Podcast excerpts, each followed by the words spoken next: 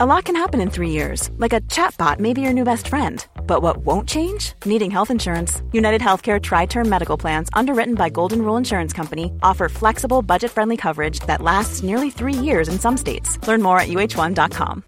Why don't more infant formula companies use organic, grass fed whole milk instead of skim? Why don't more infant formula companies use the latest breast milk science? Why don't more infant formula companies run their own clinical trials? Why don't more infant formula companies use more of the proteins found in breast milk?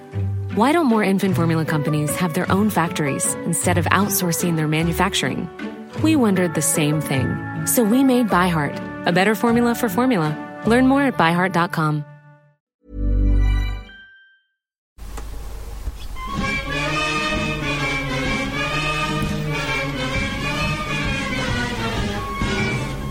Merry Christmas, Egg Chasers. This is the Egg Chasers Rugby Podcast, the podcast about rugby that doesn't take itself or the game too seriously, and the podcast about rugby that is there for you.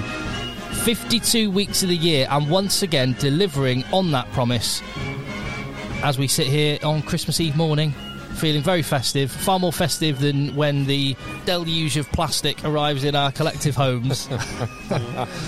um, I'm here with JB in the Rugby Dungeon. Hello, Tim. Merry Christmas. Merry Christmas to you. You've got your lovely new, new bull trainers on. No ball.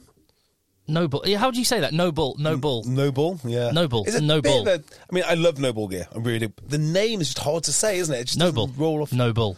without sounding like you're saying like Noble the surname. Yeah. And uh, Phil, uh, you- in his Brooks trainers, you two have been for a run then. We have been We from have. Where did, where did you go? Fallowfield and back. very very sedate 7k very sedate. gentle I, I like the fact you're you're dishing out the treats early on Christmas Eve because JB's wearing incredibly tight lycra. These are my lifting shorts. Running shorts, and Phil's wearing incredibly tight running leggings. Yeah. just giving the people of Chorlton what they want. it's not often they see real men running around the streets. I know. It's, we got a few wolf whistles on our on our little route Yeah, we were we were incredibly aggressively sexualized. who can blame them and, and the, the people of Chorlton are only human I mean, you- one, one guy actually stopped his car and uh, shouted at us. genuinely, Genuinely, It- genuinely we got uh, accosted by a man in a car what did he say? uh, it's, it's a guy that we both know Oh, okay. but it, it still happened. he did aggressively It still shout happened. A from across the white room Man, a white man. and, and there was a number of other people, I'm sure, that went, "Oh yeah, that reminds me, I've got to get the chipolatas today." Yeah, exactly right. Exactly right. Um, so and Uh, so we've been exercising you've been exercising as well Tim this yeah, morning How, yeah, I, so I, did- I went to my uh, CrossFit box to do the 12 Days of Christmas wad. How come you didn't do yours, JB? I did mine yesterday. Ah, I did it yesterday. There you go. Well, I was meant to do it. I didn't actually. I stopped. I got out of the house, and unlike me, I, they just got on top of me, and I went for coffee instead. Oh, good lad. Yeah.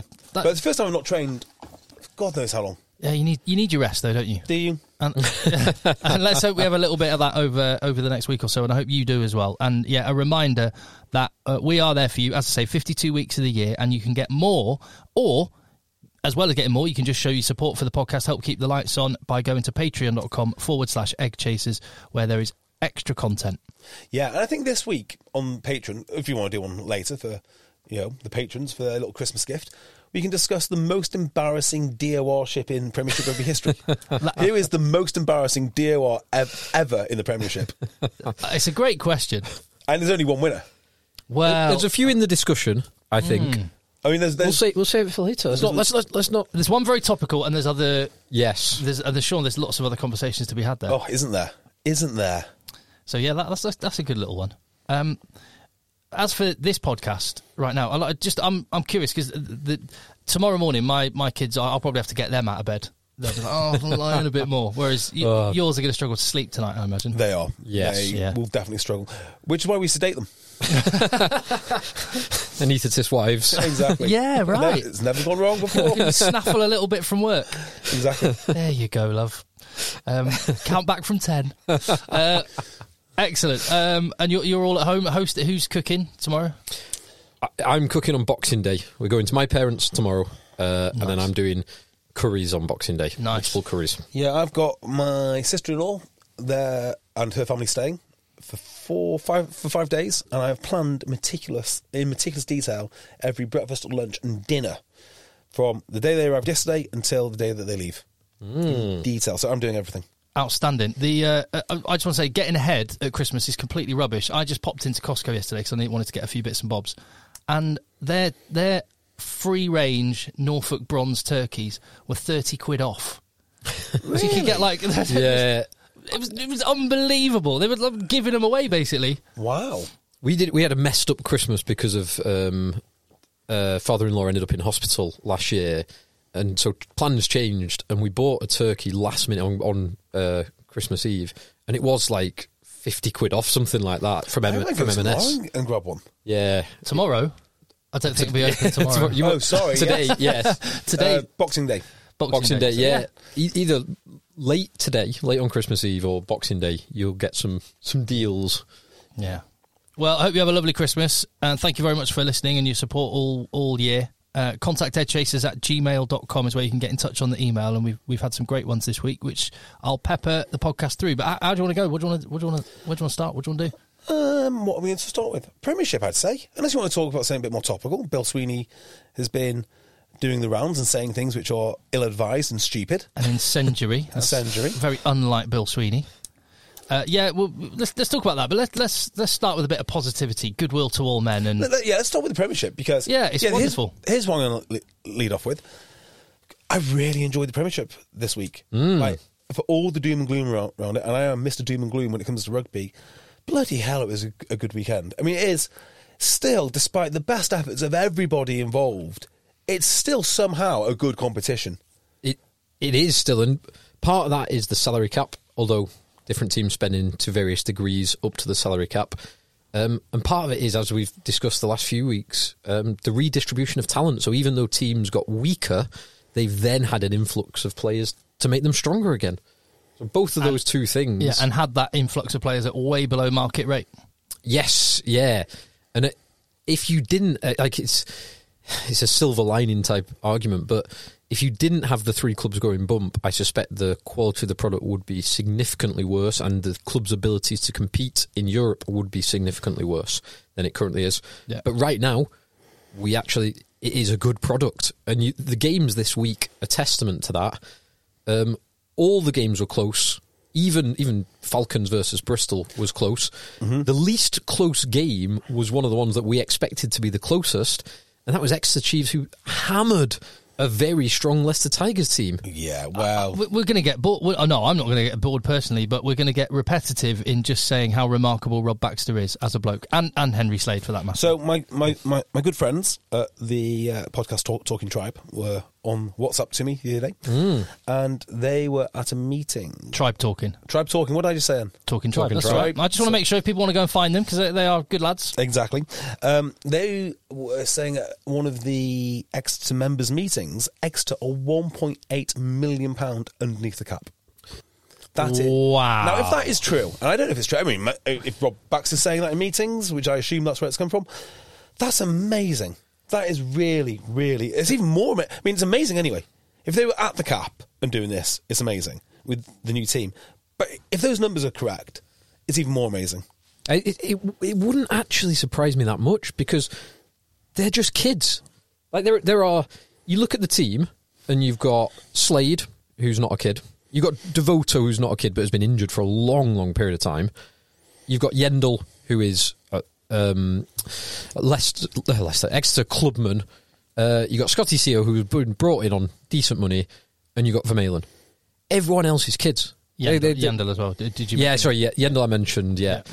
Everyone else is they they are kids. These these are guys who will not be on huge money and they are getting bang for their buck out of this team massively. And that means they, he can keep this team together in the way that he did Exeter 1.0 yes. or 2.0. Not only can he keep them together, he can afford to give them pay rises. oh. Well, that's, the Yeah, that's, yeah, that's- that's the only way yeah. he's going to keep them together because Greg Fissalow is legit. Yeah. and Daffith Jenkins. Daff- Jenkins oh my is goodness, legit. What a player! Wales Yeah. have got the heir to Alan Wynne Jones right there. haven't they? Well, we were sort of on our run. We were discussing Exeter because what else would you discuss on a run? And when I- if you could boil down like the most important part of rugby and make it really simple. So I gave the example of football. Say if I was coaching a football team and we just boiled it down, what's a, what what aspect of football kind of correlates with winning? I don't know what it is, but let's say it's fitness because that requires no skill, and you just get these tremendously motivated young men who want to make a name for themselves in a framework where they can just work towards one thing, which is fitness. they're going to be really good. And I think that's what Rob Bax has done. He's sort of made the vision so clear for them. You just work towards that vision. F- Forget everything else. If everyone just does this one thing, we'll be okay. There's a little bit of like, well, the New England Patriots don't really work now because it seems to be it's all about Tom Brady. but if you believe what the New England Patriots were doing, which is like just concentrate on your individual job and do it to the best of your ability, everything will come together.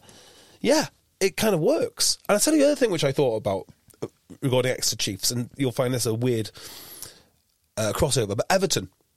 So Everton at the moment are in the Champions League pl- places if you account for the points that they're- that's been taken off them. the Right? 10 point Do- Do, deduction. you know the story for Yeah. Everton, right? Yeah, yeah. So just if you don't know it, they've been fined, they've lost some points, and But mysteriously, City aren't being investigated. and Chelsea. yeah, And Chelsea, yeah. So, I mean, you won't believe this, but you know, Liverpool, uh, you know, people in Liverpool sport. I'm not. No, I'm not going to go, go go- go there. Let's just put it this way: they've they've found a, they've found a reason to play. Right? They've, they've, that is like bound together that team, and that's probably one of the reasons that they're doing well because they feel the world is against them, which is unusual for Liverpoolians. Nevertheless, um, You got there in the end. I got there in the end. I managed to get it in. Thank God. Right. Um, and how many times do you see DORs, no matter what it is, trying to get the guys to believe in something, to buy into it? And I think that's what Rob Bax has done. He's given them something to buy into. And as soon as they're bought into it, you can make young men do pretty much anything as, as a group if they're all involved. It's, it's a simple formula, but it's not easy. And Rob Baxter seems to do it. it's not easy. And the way, like the thing that I was most impressed with in this um, in this game against Leicester was the unity and the cohesion in that defensive structure, which is it's it's fundamentally around hard work and getting off the line and getting in the right place.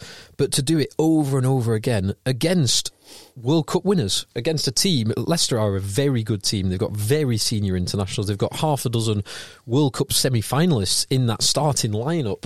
Um, it's a hell of a Leicester team, and to shut them down, and a World Cup winner as their quarterback. quarterback and the number eight, And the number eight, who- yeah. who's who's the, like fundamentally the most important um, players on the pitch and the way that they play.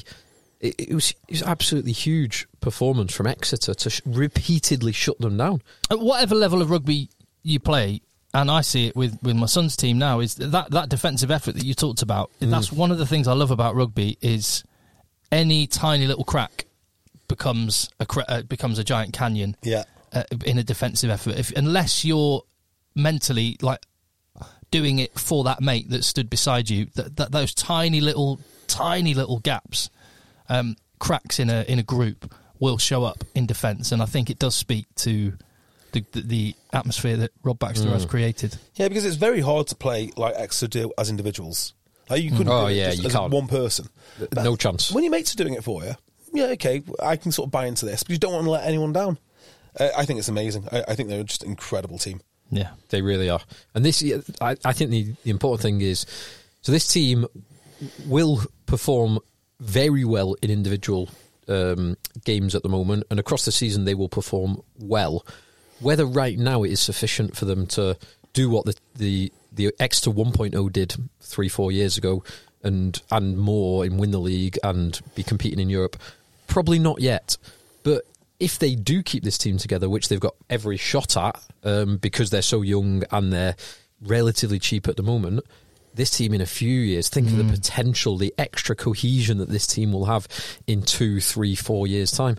It's Yeah. for Well- Exeter, it is very exciting. If, it is, if you think about Exeter 1.0, a great team eventually, but look at them, say, three years before their journey accumulated, Oh, yeah. and you would say, who are they?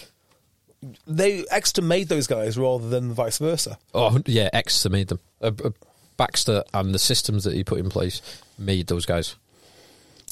I wonder how many podcasts we can start in a row with something similar to what we've done for the last two podcasts. it's, Extra it's good. warranted. Uh, the, the one that's been a surprise package, although I suppose it's a it's a different. Okay, let, let me actually reverse and ask the question. So we've we've marvelled at the the plan that Rob Baxter has put in place. Should we also marvel at the plan that Bath put in place, which is buy a million pound fly half and and give him the give him the keys? Uh, And and a load of big South African forwards. yep, helps. It really helps. Do those two things, and you'll be all right.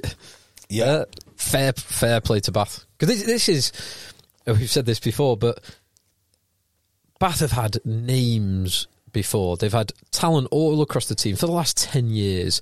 They have not wanted for lack of big names and lack of talent.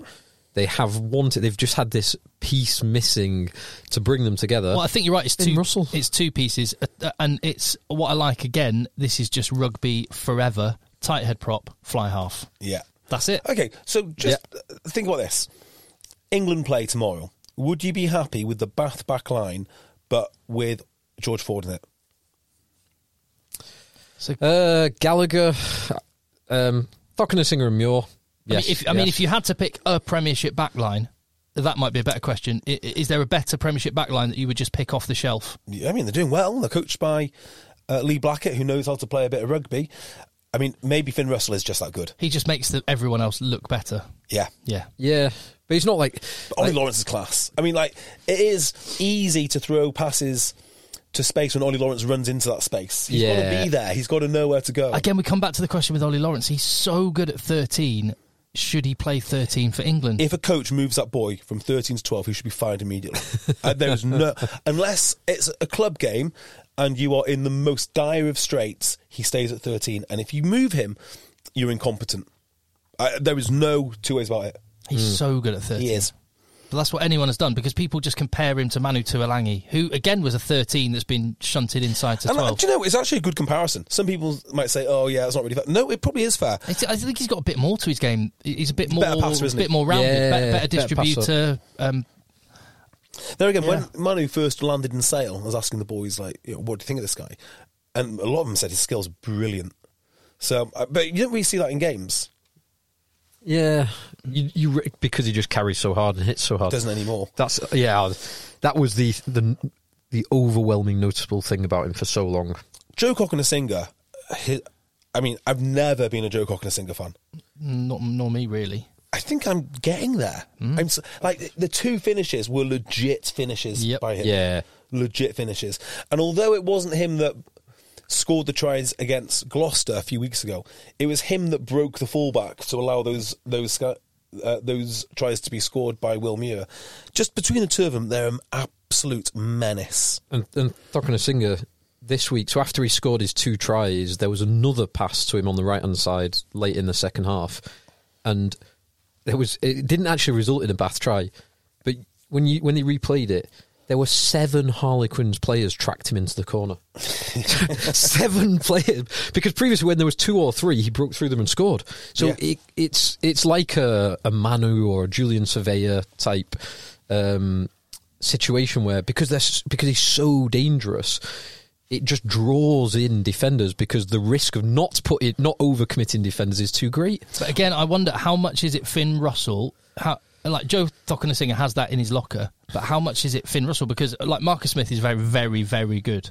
He's not Finn Russell. Yeah. Well, okay. as we as we and saw. it's I, with Thakana Singer. I, th- I think it's probably a couple of things because Thakana Singer, if you listen to the England coaches over the summer, they were talking him up. Now he didn't make the World Cup squad, but they were talking him up, saying he is in the best form of his life, uh, the best shape of his life. His body fat ratios, his muscle, his uh, hundred meters or sixty meters or thirty meter times, his all of his one rep maxes, they were all off the charts for him, the best he's ever recorded. So he's in an amazing shape, and he's got the the right playmakers around him. And It's Finn Russell, but Ajomo and or Redpath and Lawrence. So- it, it all adds to it. I'm not going to say it's the Finn Russell effect on Cock and a Singer because the issues I've always seen with him are very similar to another winger who is nothing like him. So Aaron Reed and Joe Cock and a Singer, I th- think, suffer from the same problem on the wing. They just are not yet good enough at rugby, and I mean that in terms of they have the raw physical Raw skill. attributes, right. They're amazing, but they do silly things like they stop before contact, or they catch the ball sta- static, or they don't Yeah, run. they don't read the So- game as well. yeah, I remember watching Joe Cocker and Singer for London Irish, and the difference between how he plays compared to how Alex Lewington plays was just night and day. And everyone was talking about Joe Cocker and Singer because he's big and impressive and all the rest of it. Alex Lewington absolutely tore the Premiership to pieces in his first return back. I think by Christmas he had more meters made than anyone else, like three times the amount of me- meters of Co- Cocker and Singer. No one mentioned it because he's a good rugby player and gets himself in those positions to exploit his skill. Cock and a singer's now starting to do Mm. that. Aaron Reed's now starting, starting to do that, and you can see. I mean, that could be uh, that's coaching, I think.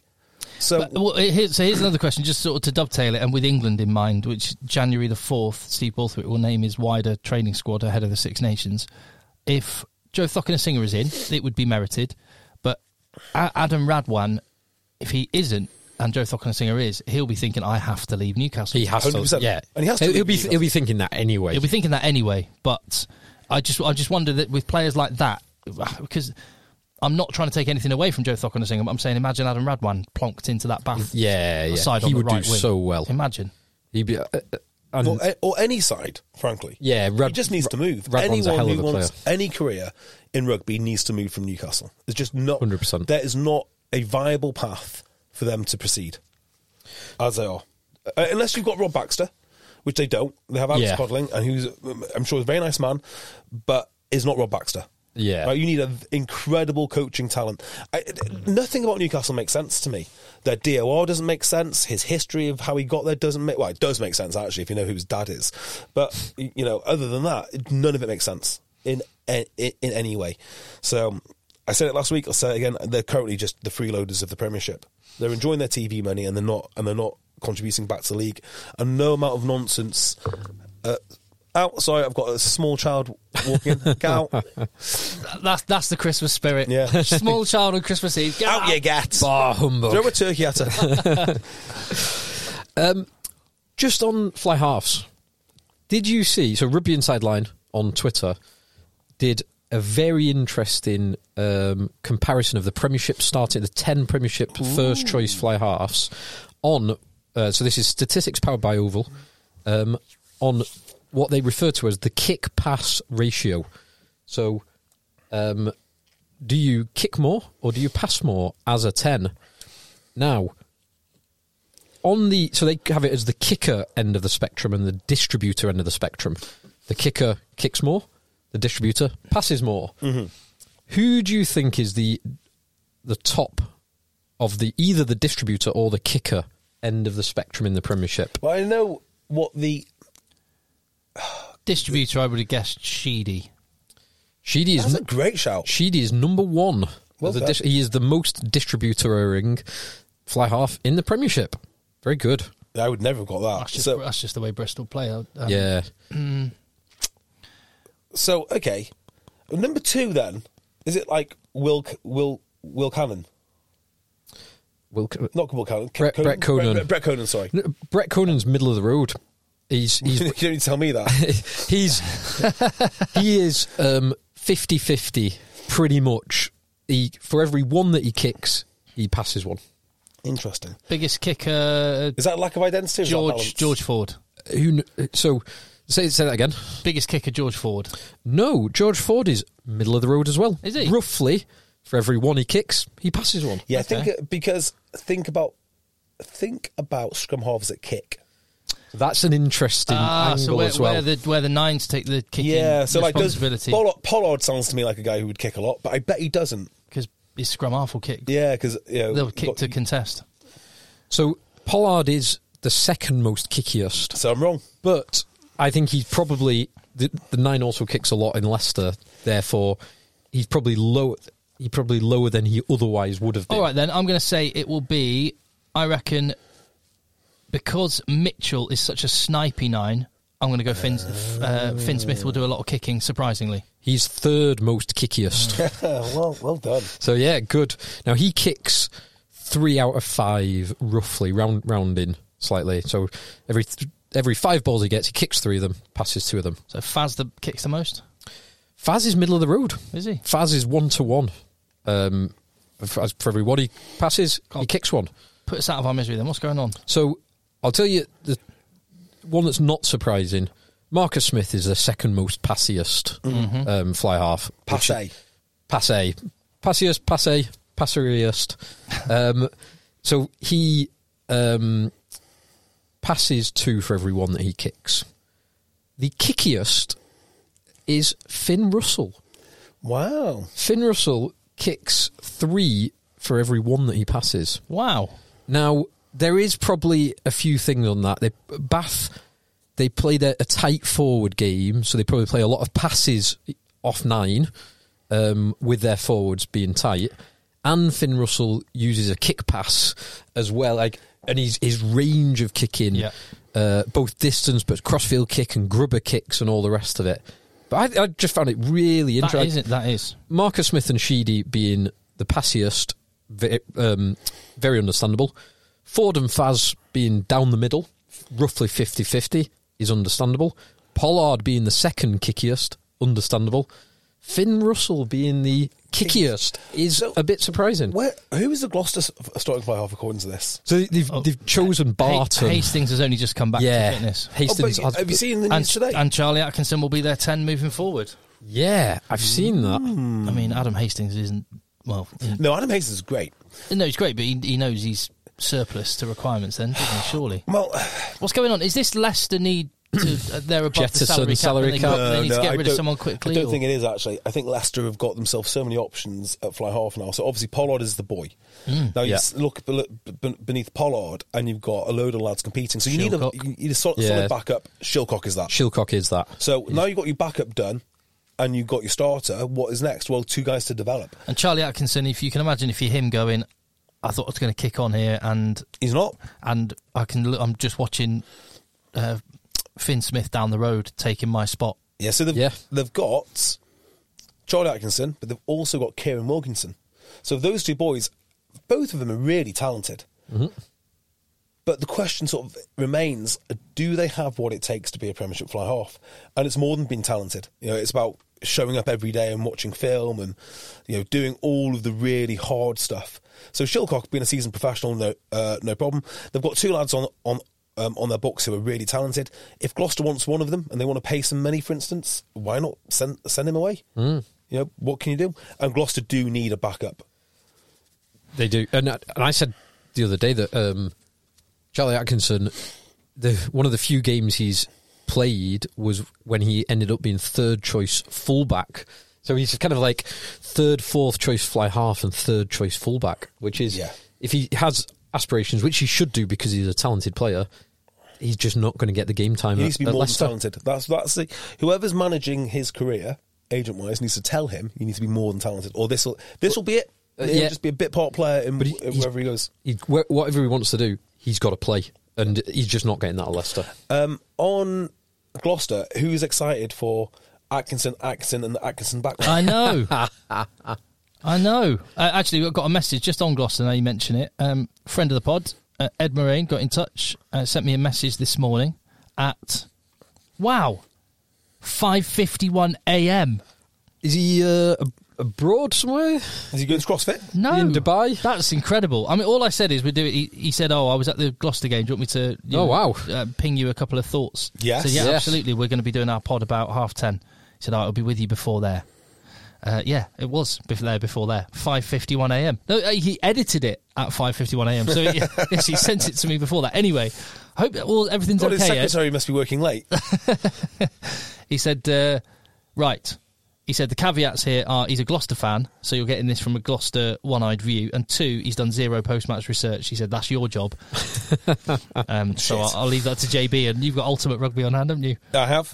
He- Okay, he said Northampton were ultimately d- uh, utterly dominant in the opening minutes. He remembers seeing the, seeing the clock at 22 minutes, and they just trundled them all over for try number three. All of their opening tries were from tight play through the forwards, which after our pack's dominance against Claremont last week was really disappointing to see. Yeah, and I'm sure there are Gloucester fans going, "Yeah, I'm pleased about Charlie Atkinson, but maybe if we've got money to spend, please spend it in the pack." Yeah. Where that's where their biggest deficiencies are. And they've, they've got some they've got some good players in the pack, Yeah. but they've not got the full complement. They can't put out a full eight or even a full uh, 12, 13 players in, I know. the, in the 23 And who again, can all front up. Val Rapava Rusking is injured Yeah. again. Again. He could be so good. Uh, anyway, uh, he said Gloucester claw their way back into the half with a couple of tries from Clark and Harris, largely due to finally establishing themselves with a set piece. Uh, he said, uh, blah, blah, blah. I'd love to say more about the scrum, but anyway, half time 14 24 to Northampton. Um, he said, uh, Oh no! They said, despite our dominance in the scrum, multiple scrum penalties, which is a good sign. Hmm. Skivington made the bizarre call to replace our tight head and hooker at half time, and brought on Jamal Ford Robinson. I mean, great guy. Good move. Yeah. At the- and, and one of the top try scorers for Gloucester this season, I Not think. really seeing anything wrong Yeah. so far. uh, brought him on. Despite paying the price for this, we lost dominance in the scrum while the new front row found their feet. Uh, he said he put Jamal Ford Robinson on at loose head. Yeah, he goes both sides. Hmm. Okay, but he's better at tight head. Um, depends who's who- who's up against, I guess. Yeah. Uh, he said uh, the first line out throw was given as not straight, the very first one of the game. Gloucester utilised the extra man, dominate up front, and pulled the game back. Pre game, my stepdad and I were discussing what to me was the frustrating call to play Santiago Carreras at fullback and play Hastings at 10, his first game back after seven months out. I'm not sure how Santi feels about losing the hot seat, but he certainly demonstrated how beautifully he operates in the standoff position with his try under the post to take Gloucester ahead. It was a, a real seesaw of dominance, the two packs throughout the game, and I think Gloucester's consistent set piece dominance gave them the edge. However, our backs lacked any invention or direction. Far too much kicking and relentless sideways running. Uh, and LRZ. Oh, sorry. I'm not. I'm, doing- being terrible at reading this. Anyway, he said ultimately Hastings couldn't quite send the penalty over for the win. Mm-hmm. We should have nudged. m- Maybe we should have nudged for the corner and gone again. Perhaps playing for a penalty ten to fifteen meters closer, but hindsight is always twenty twenty. A frustrating day to be a Gloucester fan. Two bonus points though in a game I, I expected us to get nothing. Uh, all this said, it was a festive family day out of King's Home, and you can't complain at nine tries. No, I would say this: they are in a habit of losing. So s- is that seven on the bounce? So he won the first two games, lost In the Prem, yeah. in the Prem, yes, lost the next seven in the Prem. Yeah, difficult for Gloucester. Gloucester go through phases though. I wouldn't be too downhearted because a there's no no relegation. Yeah. but b Gloucester do do this. They went through a phase when Skiverson first arrived of not being able to lose, winning really tight games. Uh, they are they are a good team. They are a good team, and they just sometimes go a little bit astray. I can't put my finger on why. And I, I, I obviously this wasn't the televised game. Um, I didn't really see it, so it's hard to know. But Northampton are a, a very good team. It's a very strong Northampton team, and so Gloucester will be disappointed to lose, especially when they have the shot to win it. But it, it's not the worst thing in the world to Well- lose to this Gloucester team. Yeah, Northampton are Uh, a to lose team- to this Northampton team. Yeah, sorry. Northampton are a team which I think are very similar to Gloucester, but they're just in different cycles. Like Gl- Northampton have forgotten how to lose, Gloucester have forgotten how to win, and you just look at the score, and that's exactly what's happened. Exactly what has, um, what's happened. Northampton. Oh, by the way, let me just make a big call. Something which no one else has said. I, I'm going to say it now. Why are we not talking about Curtis Langdon for England? Uh, he's come into the squad which does not scrimmage well. They've now started to scrimmage well, and he is scoring tries, and he's carrying like an absolute beast. He's a big enough lad. Why does nobody talk about this guy for anything else other than a starting spot in Well, in, Northampton? in, in terms of hookers, I, I actually think when you look down the Premiership, it, it seems like a position of weakness. But England are, I've got some good talent there. I'm just going down the table. Uh, Tom Dunn, I suppose you could class. Tom there. Dunn's very good. very good. Uh, yeah. very not good. playing as well as Langdon. Luke Cowan, Dickey, Not playing as well as Langdon. Langdon. Well, yeah, Luke Dickey, we know he's a great player, Yeah. but he's not playing well at the Dan moment. Frost is doing well at Exeter. Dan Frost is doing well. yeah, Uh, Theo Dan and Jamie George at Saracens. yeah, both Uh, excellent. Jack Walker at Quinns. Harry Yeah. Thacker at Bristol. I still really like. He's so good. Uh, my concern with that, he is so good. My concern is he's Size, just not quite big international- enough for yeah. international scrimmaging. uh, and uh, Leicester. Yeah, well, obviously Montage is their main boy there. Yeah, Although- Dolly, Dolly's back and fit. No, no, Dolly's not back. He's, had, he's just had Is he- surgery on something, I think. Oh, has he? Oh God! Literally, the, he's been training well, and then Charlie he's- Clare's the Oh other. God! Not Charlie Clare. There's another guy in there who I really like. Oh, yeah, the guy who got the hat trick last week. yeah. What's his name? Um. Oh, Oh, yeah. Not Alex. Hey, uh, It might be Alex. I can't I remember. can't remember. Uh, but he- It's a funny surname. Ah. It'll, co- it'll come up to us. Him. I like him. I like Cho- Cho- Charlie Clare too. Um, Uh, Gloucester, take your pick. McGuigan but he is, I'm sure he is. the and form- Blamire at Newcastle. So t- England have got good, good options. Yeah, but he is the form hooker. And he's been, he's been Archie Veins. Archie Veins, that's it. So he's been doing well. Uh, Even when I watched him at Sale and he's coming on for Acker van der Merwe, I thought he was adding something to Is he games. not about the same size as Thacker though? If we're talking, No, no, he's much bigger. He's, mm, he's about six, six foot, six foot one. Who, um, Langdon. Yeah. He's Don't know. proper decent. And he scored a great try this weekend. I think it was him, at least. it better be him. He had a scrum hat on. Yeah, and he, he's- and he- yeah, and like, he he, looked like a scored, hooker. he scored two tries this weekend. Did he? Yeah. Get him in. There you go. Get the kids in. Yeah. That's what I always He's say. been around too. I think he's Newcastle, London Irish, South. South God, he South- has been South. around. Wow. Went, went to Worcester, went bankrupt, went to Montpellier, So um, his- came his- straight back to Northampton. His list of teams there on Wikipedia, to take with a pinch of salt. London Irish. Yep. Loaned to Henley Hawks. Yep. Sale Sharks, 89 appearances for Sale, where he went on loan f- in his time at Sale to Mac, Don, Doncaster, Fylde. He then went to Worcester for a handful of games. He then went to Montpellier, and now he's at Northampton Saints. Sure, he's been to Newcastle as well. Certain about it. It's not listed on here, but that, that doesn't mean it's not correct because this is um, this is Wikipedia. Wikipedia. Yeah, and how old's he now? Twenty six. I tell you now, that is the boy. Give him a go. Uh, the the flip side, as good as good as he is in the Premiership, I guess this is the context when you're it- it's when you're comparing within the Premiership. You then open it out and go, um, what's his name? Cody Taylor, uh, Takiaho, uh, Malcolm Marks, Montoya. I mean, they're good, aren't I they? mean, you sort of you sort of go. Yeah. It is not. We're not. Uh, none of England's hookers are at that level. Dan Sheehan, Bungyum Benambi, or the, the Mbanambi. French like, Kelleher. Oh yeah, the French. French, having Marchand and Bougarit. March- I mean, you think about these boys actually, and what stands out at every name you just mentioned is the sheer brute physicality of them. Yeah, And I like that. I can't put my hand on my heart and say, yeah, the only hooker in England that matches that description is it when he's at his best, and he's not, would be Luke Cameron Dickey. Yes. and he's not at his best. yeah.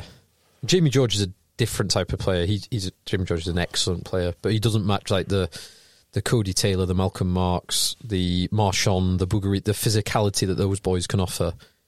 Jamie George doesn't. Malvaka. Malvaka, yeah. What, what a I boy love he him. is. Sheehan. I love him. Dan Sheehan's superb. I think Malvac is probably the best. Uh, Well, is he best a lot? In, in my heart, he is. Malcolm France, Mar- my France, have, heart. France have France got, have the, got the, the, the, the best trio, stable. the trio of hookers that France have. Trium- triumvirate. Triumvirate, uh, uh, triumvirate. Yeah. Uh, uh, do you like Alex Sanderson's Sith Lord impression? I Uh, was Sale thinking this. DLR. He's tried everything, hasn't he? Now at this point, he's now tried everything. so first of all, congratulations, Sale. I think this is a really, really important win. A really important win, but it wasn't easy. And looking at Saracens, they are just the Jenga piece or the Jenga jigsaw, which you just remove pieces from, and it doesn't fall over. I don't know how they play so well with so many. You know, every, it just seems to be they manage to replace lads all of the time in a similar kind of way to Exeter. Except prop. They lost the game at sc- the scrum, lost the Mm, scrum. game for Saracens. That was it. Well, yes. Or you can look at it another way because we've not spoken about this lad for a long time, and I've always rated him.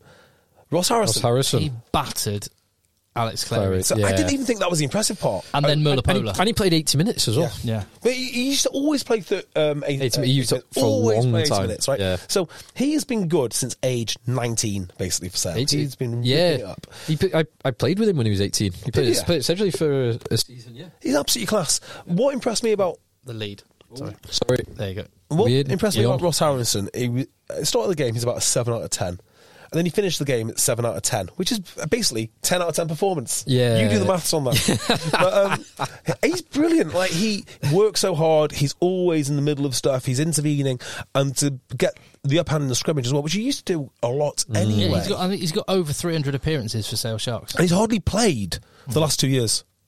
Like he is such a valuable player, and I, you know, I was delighted to see him starting. And in the back of my mind, I was thinking, "Oh, this isn't going to go well," because you know when you're not seeing a player for a while, you think, mm, "There's a reason for that." Well, there isn't a reason for this. I don't know why they haven't made more. So Diamond was saying before he left that, "Yeah, it's great now we can rotate Ross Harrison," but actually, what happened is they just got rid of him completely. Mm. He just played very little. Yeah. So I think he's miles ahead of not miles ahead because they've got Bevanrod who is completely unique as as Lou said. Yeah, is he injured at the moment? Must be, must be. But he's completely. completely then you've the- got the- and Simon McIntyre. Simon Uh. McIntyre. On, on Asanya and Apoku Fujor. Apoku Fujor. Yeah, They're all quite- Opoku I mean, yeah. Fajoa, who apparently can play. I've only seen him play tight head, Hmm. but apparently can play both sides. And he's not like he's a big boy, but he's not that big for a certainly. Like he's being talked up to be an England Clearly a, te- a international. technician. yes, or just incredibly strong and I- compact. I think both. Yeah. Yeah. Technically, very good He for came someone on so and young. ruined uh, Tom West. But I was Very watching, strong. you know, Tom West is no mug.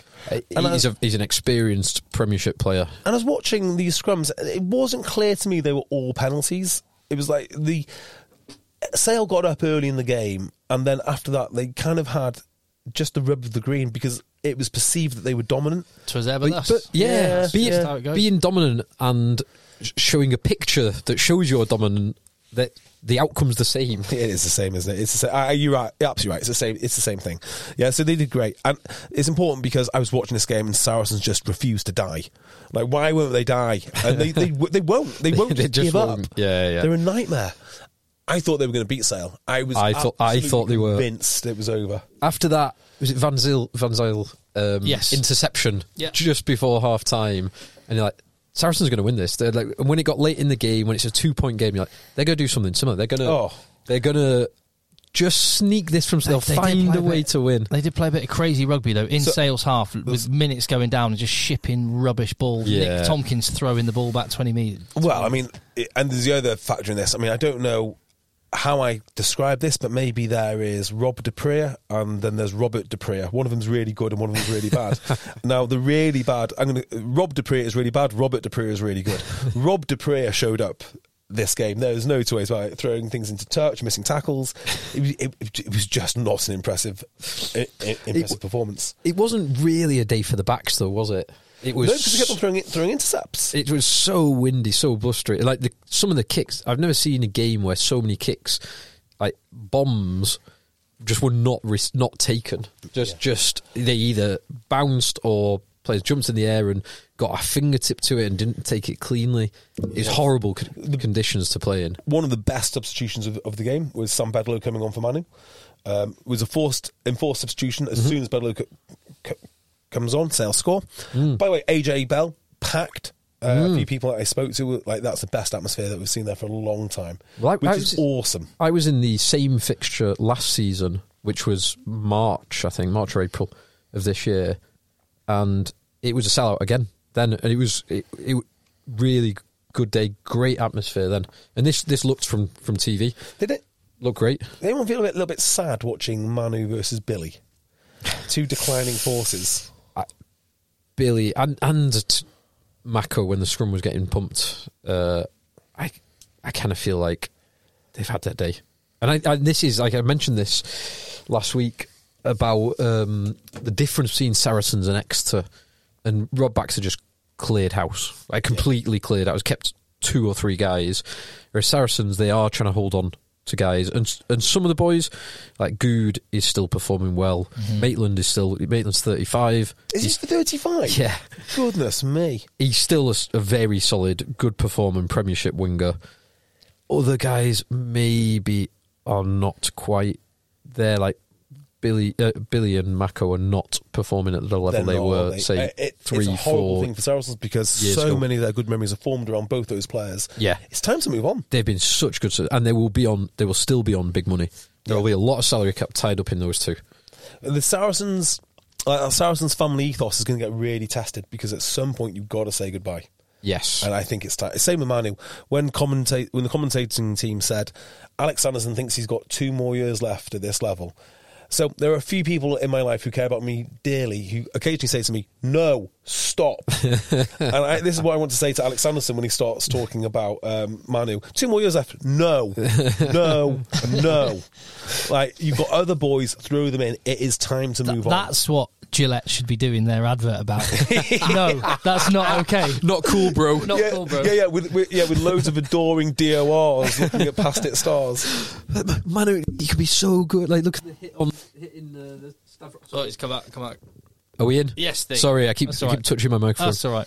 Um, yeah, look- look look at how you get these little glimpses of Manu where you think, oh, he's back to his best, but he's just not. He's not, He's not, and he's not going to be. It's over. It's over. If you want to see what Manu, if you want to see Manu at his best, go watch Bath. Go and watch uh, Ollie Lawrence.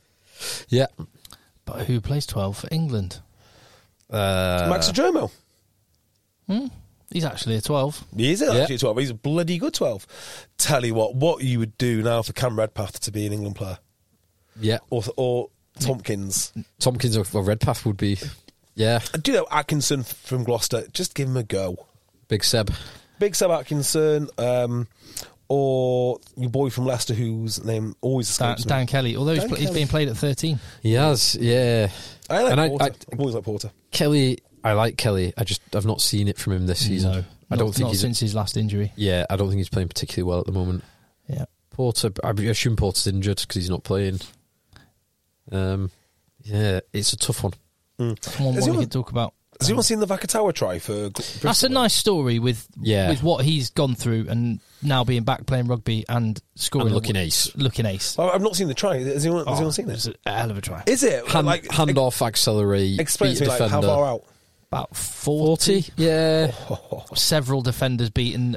It's the power of the first Yeah. hand off and then the acceleration. Yeah, it was one of those. It's one of those handoffs where it's like he's um, just hit a boost button on Mario Kart or something. Bam. Just bam, Yeah. push off and accelerate at the same Good time. night. It's, Yeah. It is a great story because the French, the reason he retired is because the French medical procedures are so strict. So it has been a risk to get him over here. yeah. Christ, if he's playing that well, why?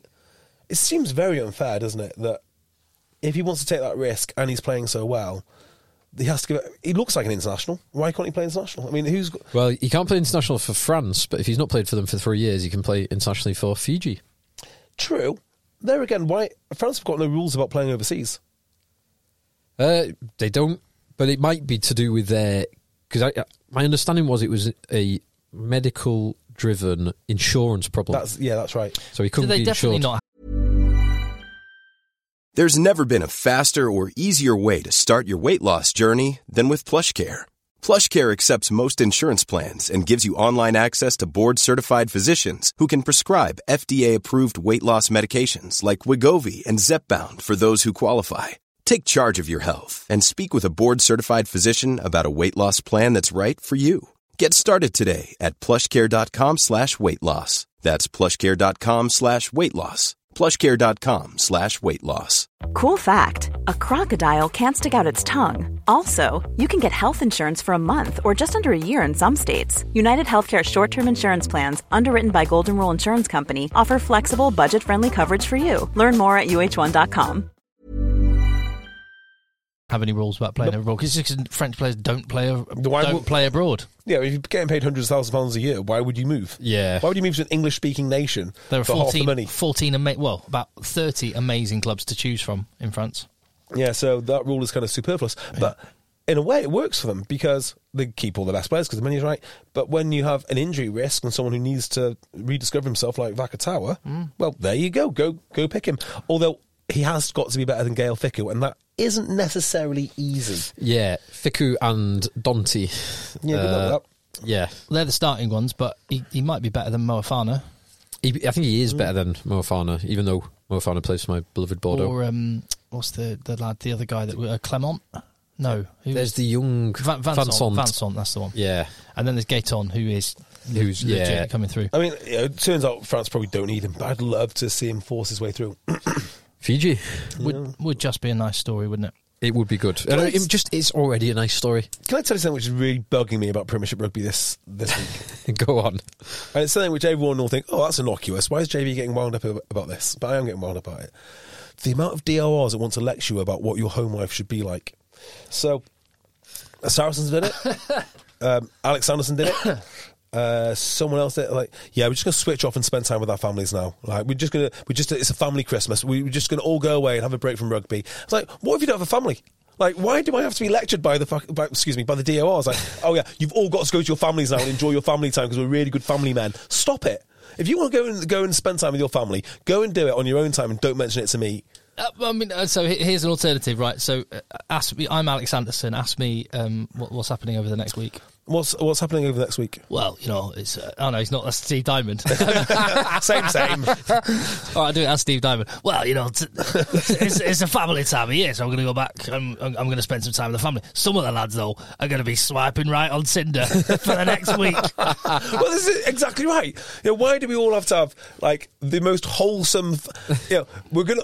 Yeah, that's what they're basically saying. We're gonna spend five days being utterly wholesome, and then we're gonna come back. like, shut up! Some of the boys are going to be partying in the Manchester Metropolitan Students Union Student Halls of Residence. I absolutely hate it. I hate it so much.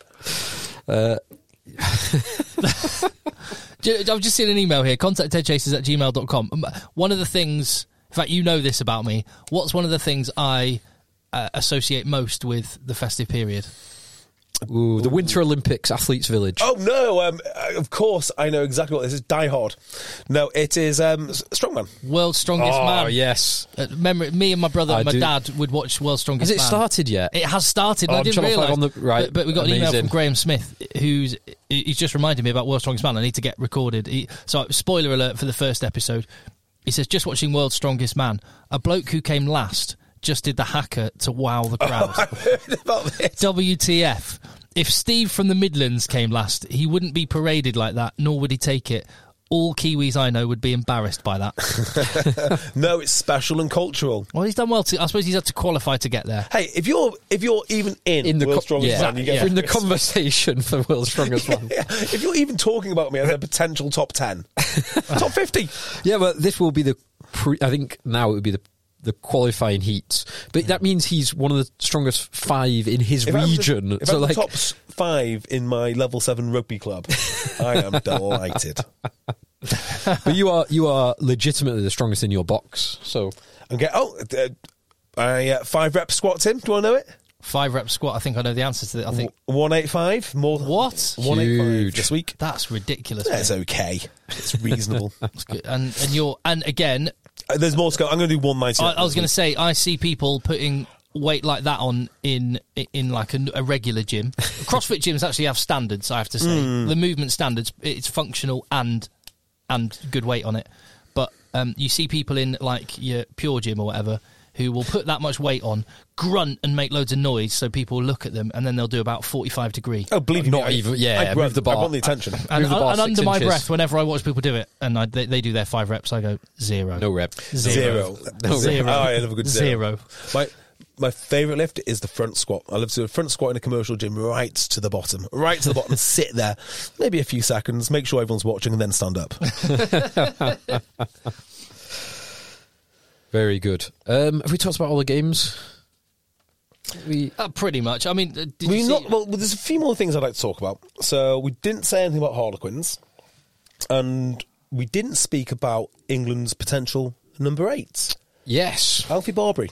And now I know we spoke about him a bit last week, and he's a constant source of, uh, well, a constant topic on this on, on, on this podcast. But after this week, I thought he was impressive again. Do you think he's made uh enough of an impact to be the England number eight? So I I think so. This was obviously a battle of the potential number eights, um, Barber against Don Brandt, and with the number of injured players and players who were unavailable. So no Ludlam, no Curry. Earl is going to be back for the Six Nations. Uh, is it? Okay. I think. So I think he No will be Earl at the starting moment. Number eight. Well, we hope so. But Billy, there's no chance, as we discussed before, or there should be no chance. Um, there shouldn't really have been any chance of him playing in the World Cup Zach, semi-final. Mer- Zach but he did. Mercer is the one that we were imagining was going to have the kind of impact that Barbary is now. Is that having. Mercer, is that Yeah. Mercer who plays for Bath? Yeah, According to Stephen Jones. yeah, yeah. I read You that. read today. that in the Times. Good God, Stephen! I, on- on- spoke with Oscar actually. I was reading. it, I was like, yeah, It was an okay article. He didn't mention it, so it was, it was Stephen Jones talking about uh, potential England players, new faces, and he re- kept referring to Bath's Zach Mercer, which is you know three years ago he did play for Bath. To be fair to him, Yep. No, but he's reinvented his game at Bath. That's Yeah. right. Ah, yeah. when you make a comment about what he's doing at Bath, but he didn't mention Tommy Freeman. Mm. did he? And there was there was a few other players like that. There were like obvious ones that Ah, you would mention. and he didn't mentioned mention. Harry Thacker, right? And you mentioned Harry Thacker, but I don't think you'd describe him as young Harry Thacker anymore, No, would you? you wouldn't. Right, You it's not a young gun. No. There was another one on there who uh, just wasn't young enough to be described as one of England's young. How old is Harry? Harry Thacker's about 28. Uh, tw- He's 29, Harry yeah, Thacker. he's he's really getting on now. So He- he's got a good few years left in him as a front rower. yeah, but you wouldn't say he's, not young. Like- exactly. 29 in rugby terms, you are you are over middle aged Yes, in terms I, of rugby age. I think with the context of all of the injuries, he would be in the wide, definitely in the wider training squad, and he's he's pushing. So let's just have a look at the what, people that he's. Atkinson, yep, down with that. Thacker, not young enough. This is an interesting one, and I know where I stand. It's a no, but I'll throw him out there. Miles Reed. He d- He's- but also in that article, he didn't mention Finn Smith. He mentioned Charlie Atkinson, but he does not mention Finn Smith, Which is wild, that, which is isn't it? interesting. which is like, I'm Yeah. like, are you really watching the Prem? My, Miles Reed is Yeah, are you watching? Are you actually paying attention to what's happening? It does. mean Um, Ollie Hartley's in there after one game because Ollie Hartley was not that impressive against Sale Sharks. He No, loves, no- he, no backs He were, though, loves but- Saracens, doesn't he? He does. Nothing wrong with that, but he does. uh, He loves loves Saracens, where he will mention Ollie Hartley, who it looks promising, but he'll mention Ollie Hartley, but won't mention Tommy Freeman or Finn Smith. Yeah, that's interesting. I, I do. I always remember his um, Saracen salary cap breach Mm-hmm. pod before the report came out, where he nearly had a. bre- He was nearly crying on the podcast defending Saracen, defending what turned out to be literally the indefensible. So let's talk about. Uh, uh, okay, so we're going to go on to Barbary. What about Miles Reed? Do you think Miles Reed's got a chance of it? I, I think. I think he could be in the squad. Uh, like, I don't think he will be, but I think he could be in the Okay, conversation. so so so he's ben, a great player. Benno, Benno we're He is good. expecting to be fit. That's one spot. George Martin and Ollie Chesson will be kind of your hybrid six. six slash yeah. Six take the slash old. lock. T- take the So, Cornell laws. so that'll be a second. If you take one of those as a second spot, um, you'll have Sam Underhill. That'll be three. yeah. But Sam Neil didn't play this week. Is he fit? He's been fit, so I don't know. I mean, if he's fit, I, if a fully firing Sam Hill is in. Yeah. But if he's not in, and you can never guarantee he's going to So be that, in. that's kind of three, and I can't think of anyone else that you sort of go, oh, they have to be in Ludlow, Ludlam. Sorry, I've not seen him for a little while. Yeah, he's- he's not been fit, has I'll he? give you one, right? Which you'll think I'm mental for mentioning. Um, is a Harlequin, not the one you think I'm going to say, not Don Brandt, not Chandler, not Kenningham. not Kenningham, not Will Evans. Um, Ch- I keep calling him, I keep calling him Chasm. Chisholm. Chisholm. I think he could. Re- I think he, he could play for England. I really think he could play for England. I think he bangs hard. He gets over the gain line. He can play ac- across all three back row positions. I'm not saying he's a nailed on starter, but I'd give him a go. So I think he is, and I said this to you uh, when we were on our run. I think he is like a Jackson Ray type player. Yes, He- he's I agree with that. Very, very useful to the Jackson- club. He- Jackson he- Ray? he's just not quite good enough in any dimension. He's phenomenally useful. And who does Jackson Ray remind you of historically? Uh, This is this this is a good comparison in my mind. go on. Martin Corey. So Martin Corey could play. Mm, Martin Corey could slot in at lock. Lock, He was more yeah. of So I think Jackson Ray could probably. No, in fact, he's not I that bet tall. Jackson Ray has played a lot for Saracens. a. No, he's not that. He might have packed down there, but he's not- I not mean, that. Martin like, Corey was Martin Corey's primarily an eight. six, six five. Jack- Jackson Jackson Ray's Ray's maybe six, six two. one, two. Hmm, is he? I think he's bigger than that. No, I've no. Maybe. I've, I've stood next to him when, when he gave me a boot, and then you gave, Massive and then boots. you gave my you gave those boots away. Uh, I did. So the only other player I know is size 14 feet. Twelve? No, they were bigger than that, weren't they? No, they were size twelve. They Yeah, were- Jackson Ray's listed at at, si- at six two, Oh, there we go. so not So maybe not Second Martin row. Corey size, but still. Yeah. That's kind of. uh, No, so so I think so. You got those three that are, are kind of nailed on. I think Ludlam, if fit, will be uh, in and around. I think it's the number eight position. I, I think Ben Ben Curry will feel hard done by if he's not Yeah. in in in the mix. Well, on Miles Reed, I don't think he's physical enough, but do you see one of the turnovers that he got? It was so good. and he's he's got a great engine, very athletic. Just he's a not- line out option, um, but yeah, he's not Not not, big good enough enough mass. Yeah, but it, it is the number eight position that England need depth in. And, Yeah. and Ben Ells emerged as the number one, but Barbary, Mercer, of of the players who are fit and playing in the Premiership this season, Barbary. If you could only pick someone based on Premiership form, Yeah. Barbary would be the number one shout. Yes, so who, who were agreed. the two that we discussed who are not fit? Tom Willis, correct. not fit, but maybe could do something for England. And there's another one, wasn't there? Mercer, who's just back fit. And of Uh. course, everyone is talking about, as we were, Chandler Cunningham South, but I just have not seen enough good moments from him yet. Uh, So, Ch- Cunningham South, uh, for me, i- he's two or three years off. He, he's Agreed. got the potential. I think the but same he's about not there yet. Greg, Greg Fissell is on track. Yeah. He's on track, but not there Mm. yet. I I would agree with that as well. But both of I tell you those, what I everyone really looks. liked, and I've not seen for ages, was the eight who played for Exeter for about three games, and I've not seen him since. I can't remember his name now. Tall lad, very The, fast. the slim, yeah. Oh, Tu- Tuima that they've moved into. no, a no, no, No. He was a- an English lad. He's been there f- two or three years now. I know who you mean. Yeah, he's been tall. injured. Yeah, He's been. in- Oh, hold on. Yeah, he he played uh, open side a lot. Um, he they played him like the Don. Richard- he was Rich- the, um, capstick. uh, Capstick. Capstick. Yeah, where where is he? I really he like must him. be injured. Must, Must be. be. indeed. For, probably being paid 40k a year uh, for the last three years. He'll He- come back. He He'll was be good. ace before he got He injured. was last good. year. Yeah, really yeah. good. Yeah, So- cool. Um, I reckon we we should. Oh, uh, just I've, I've got to mention this. M- Matt Cotton, uh, Times writer, speaking about you Mm. know speaking about, um, one person who always gets his facts uh, on the Right. money and is always on the pulse uh, is Matthew Cotton uh, with his usually on a th- on a Thursday or a Friday you'll be able to read his uh, weekend preview and he says um, he's emailed contact edchases at gmail.com and says uh, love the pod not my wife blah that's, that's a new one i like that. that that's demonstration that you're a long time listener he says just to bring your attention that this weekend in the gloucester v northampton game we we have he's talking in the future tense but now we ha- we had what can only be described as the world cup final of rugby social media handles it's ethan waller versus mark atkinson aka beef 324 versus sausage, legs 10. Well, of course, it's not Sausage Legs 10 anymore. It's No, not. he changed it. I'm, I'm devastated he changed it. It- But anyway, he says, I hope the, the three of you have a wonderful and safe festive period and that JB gets as much time away from his family as possible. Oh, thank you. Thanks for another uh, great year of podding. Let the email end. Yeah. Well, actually, talking of um, time away from my family, I'm taking all my family around to your house, Tim. Oh, they're all coming round. Oh, they're brilliant. All, they're all coming round. en- Fantastic. En, en masse. Fantastic, Uh, yeah. And we've got some beers. Mm, I might, uh, might bring the kids around for an hour. Oh, nice. Or, or two. Yeah, we've got. I've just we just said open house. It's something that I remember my parents doing on yeah. Christmas Eve. We, we used to do so- something like this on Boxing Day. and but y you've always got that slight panic that oh, it, hardly anyone will turn up. So you, we've invited so many people. That's the way to do it. could be carnage, but I'm sure it'll be fun. It'll be lovely. Yeah, great, brilliant. Well, we can continue the the Mm. so uh, rugby chat there. our listener Phil has dropped off uh, some whiskey for us. oh wow, Dropped off a crate of bottled ale, a crate of canned ale. So I'll be bringing it. oh incredible, Mm. outstanding. Oh, is, Is that, it- is it is that- is that Wheatwood? the guys from Wheatwood? It is Wheatwood. Yeah, Yeah. it is. So And I- it- yeah, it's a Cheshire. It's an English uh, single malt whiskey. It I is. saw So us I, upstairs. I, wanted to- I mean, what's the time now?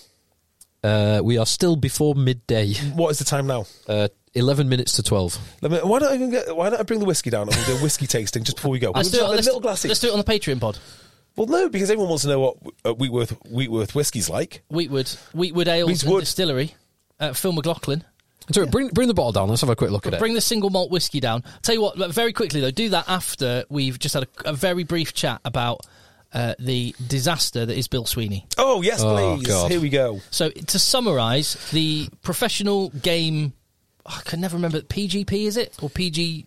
Uh, the- professional game agreement. Yeah. yeah, but it, it also gets called something else. It's sometimes PGP or PGB. Anyway, whatever it is, the the uh, the ag- agreement for English domestic rugby moving forward is reaching it. It, it appears the, the crucial and maybe final stage where it- the Premiership directors of rugby and chairman and owners and everyone met in London this week to discuss it. They seem fairly happy with where it's going, it involving 25 centrally contracted players who where, where the RFU pays. So 25 times 150k. Can't do quick maths like that, Phil can. That's like 37 and a half uh, no, three point seven five million pounds. they- Oh, yeah, Is that right? if you say so, 25, right? 25 times one hundred and fifty k. Uh, ah, two point five million, God, uh, and then yeah, 50K, three- yeah. 50K times twenty five. Anyway, I think it's anyway a lot of money yes, from the RFU coffers is being spent on English rugby players already playing in the Premiership, and meanwhile Bill Sweeney has just said the most incendiary comments that have really ruffled the feathers of Championship clubs whose owners have poured a lot of money in over the years, and that, that shouldn't be forgotten because at the same time that they've been doing that to keep the game uh, below the Premiership afloat, the RFU have, and this is the bit that, that really m- ma- made my piss boil when I read Bill Sweeney's comments. He completely ignores the fact that the RFU funding for the Championship went from £650,000 to £150,000. Mm, Yes, and we got rid of that funding to fund the women's game. It is almost an identical amount which went to the women's game, which got taken away from the championship. Never forget that the championship was sacrificed at the altar of a cult.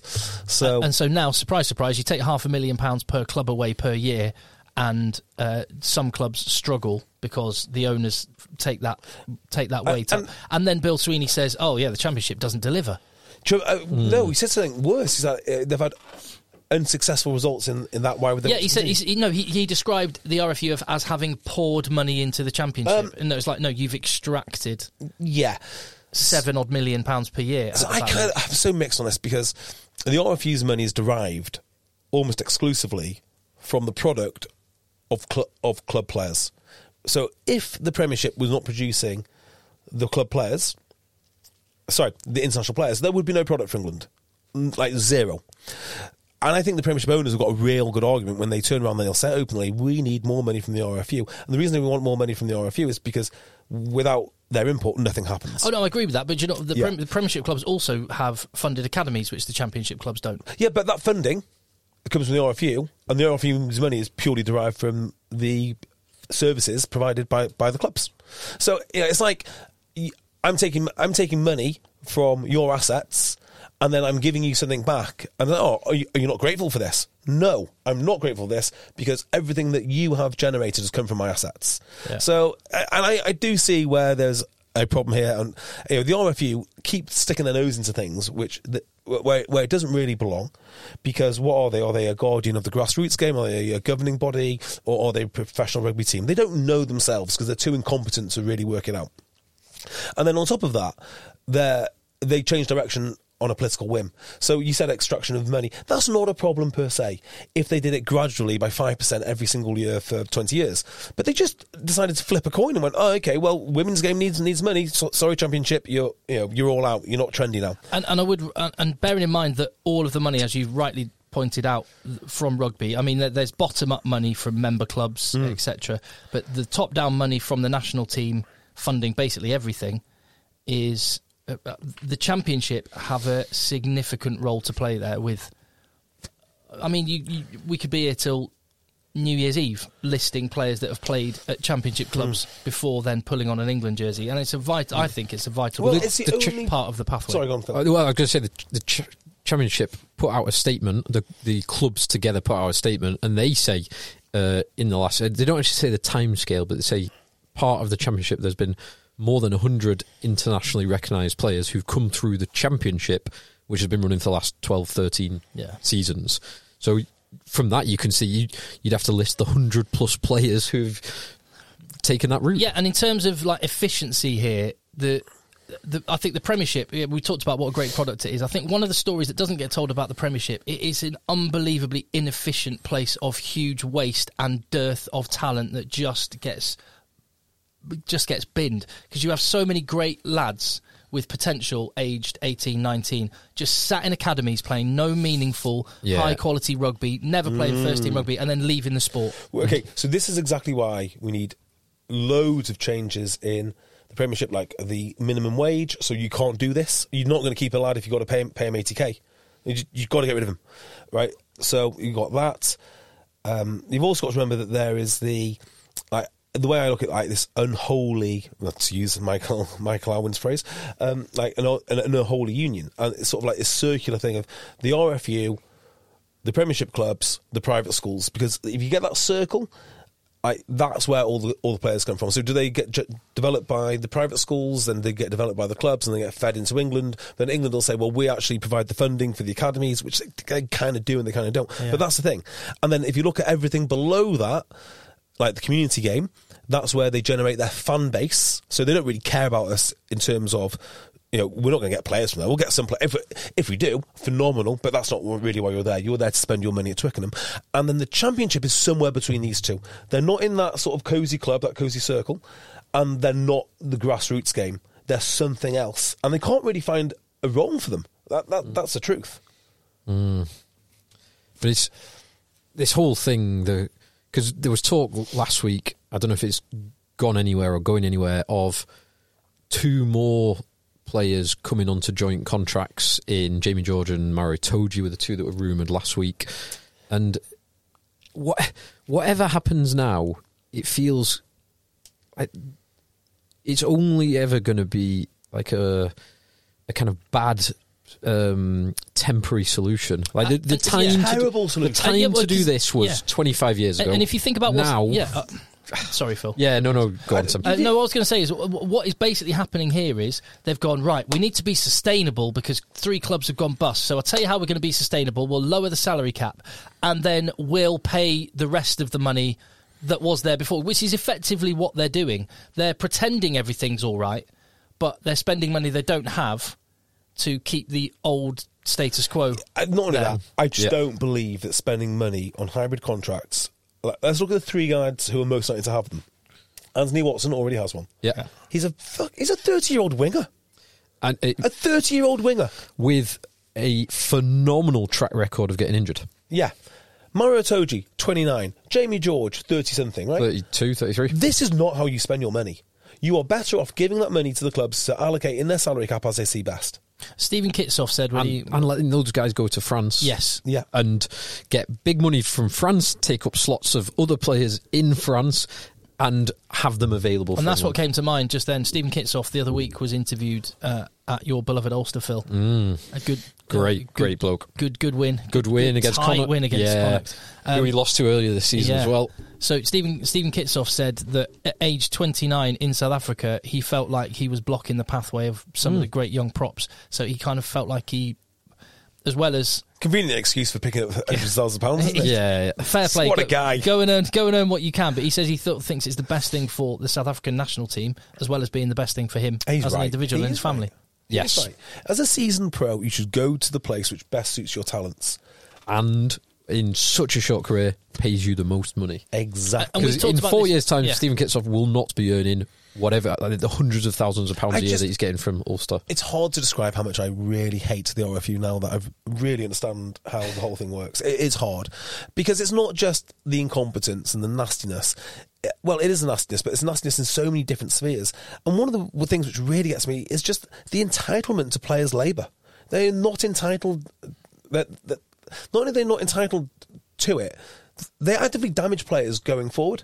Like, well, and in, this is in every field. So, you th- look at the concussion lawsuit, for instance. They'll do everything in their power to avoid the spectacle of a concussion and a knockout, but they won't do the only thing which really matters, which is reduce the amount of rugby. The only thing that matters, they, they won't do it because they don't care about players. Um, they, you look at players struggling to leave the game because they don't have enough money. Well, they'll do every in everything in their power to build the national team and pay those players, but they won't make sure that all the players can earn their true market value. They don't care. And there, and there is a zero sum ele- uh, element to this. So if next year Saracens say, "Oh, uh, we we broke even this year, or even made a, a modest profit," you go. y y what you have to factor in is that, that yeah, you've been subsidised half a million pounds by out of central coffers. So actually, you have not made you have not turned a profit.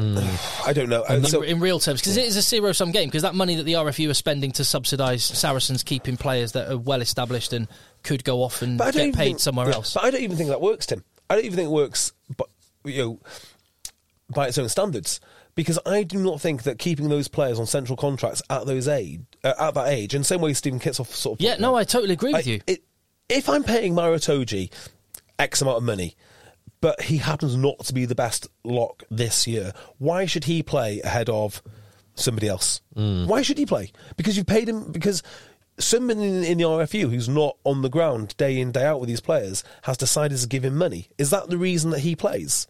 It's And, ridiculous. and how would it work? Because I don't know. Because I don't think this, this has been addressed, and it's all rumours anyway. It's not. There's no concrete proposals. But how would how does it work with Anthony Watson? Does that come out of Leicester's salary cap, or is it separate to the I- salary I, cap? imagine it or must is get counted within the cap. But no, not- it, but then what's- no, no, it, it won't do. It- It- it- that but it won't. can't because what's what's the point of it then? No one would It sign can't- up to that. So you get paid the money for Anthony Watson. You don't see him, but it kind of comes off your cap. I don't think he'd sign up to that. I, I, I- yeah, I don't know how it works currently. I don't know how it would work in the future unless it's going to be the only way to do it is to evenly distribute the money and all the players. So, like, look at Mario.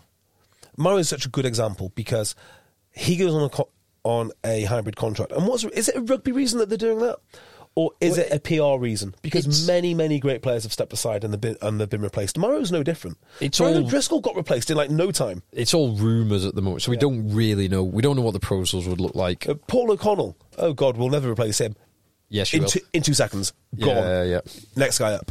So the reason they want Mar- Maratoji so much, I suspect, is because of the PR disaster. It's got nothing to do with rugby. Nothing to do with rugby.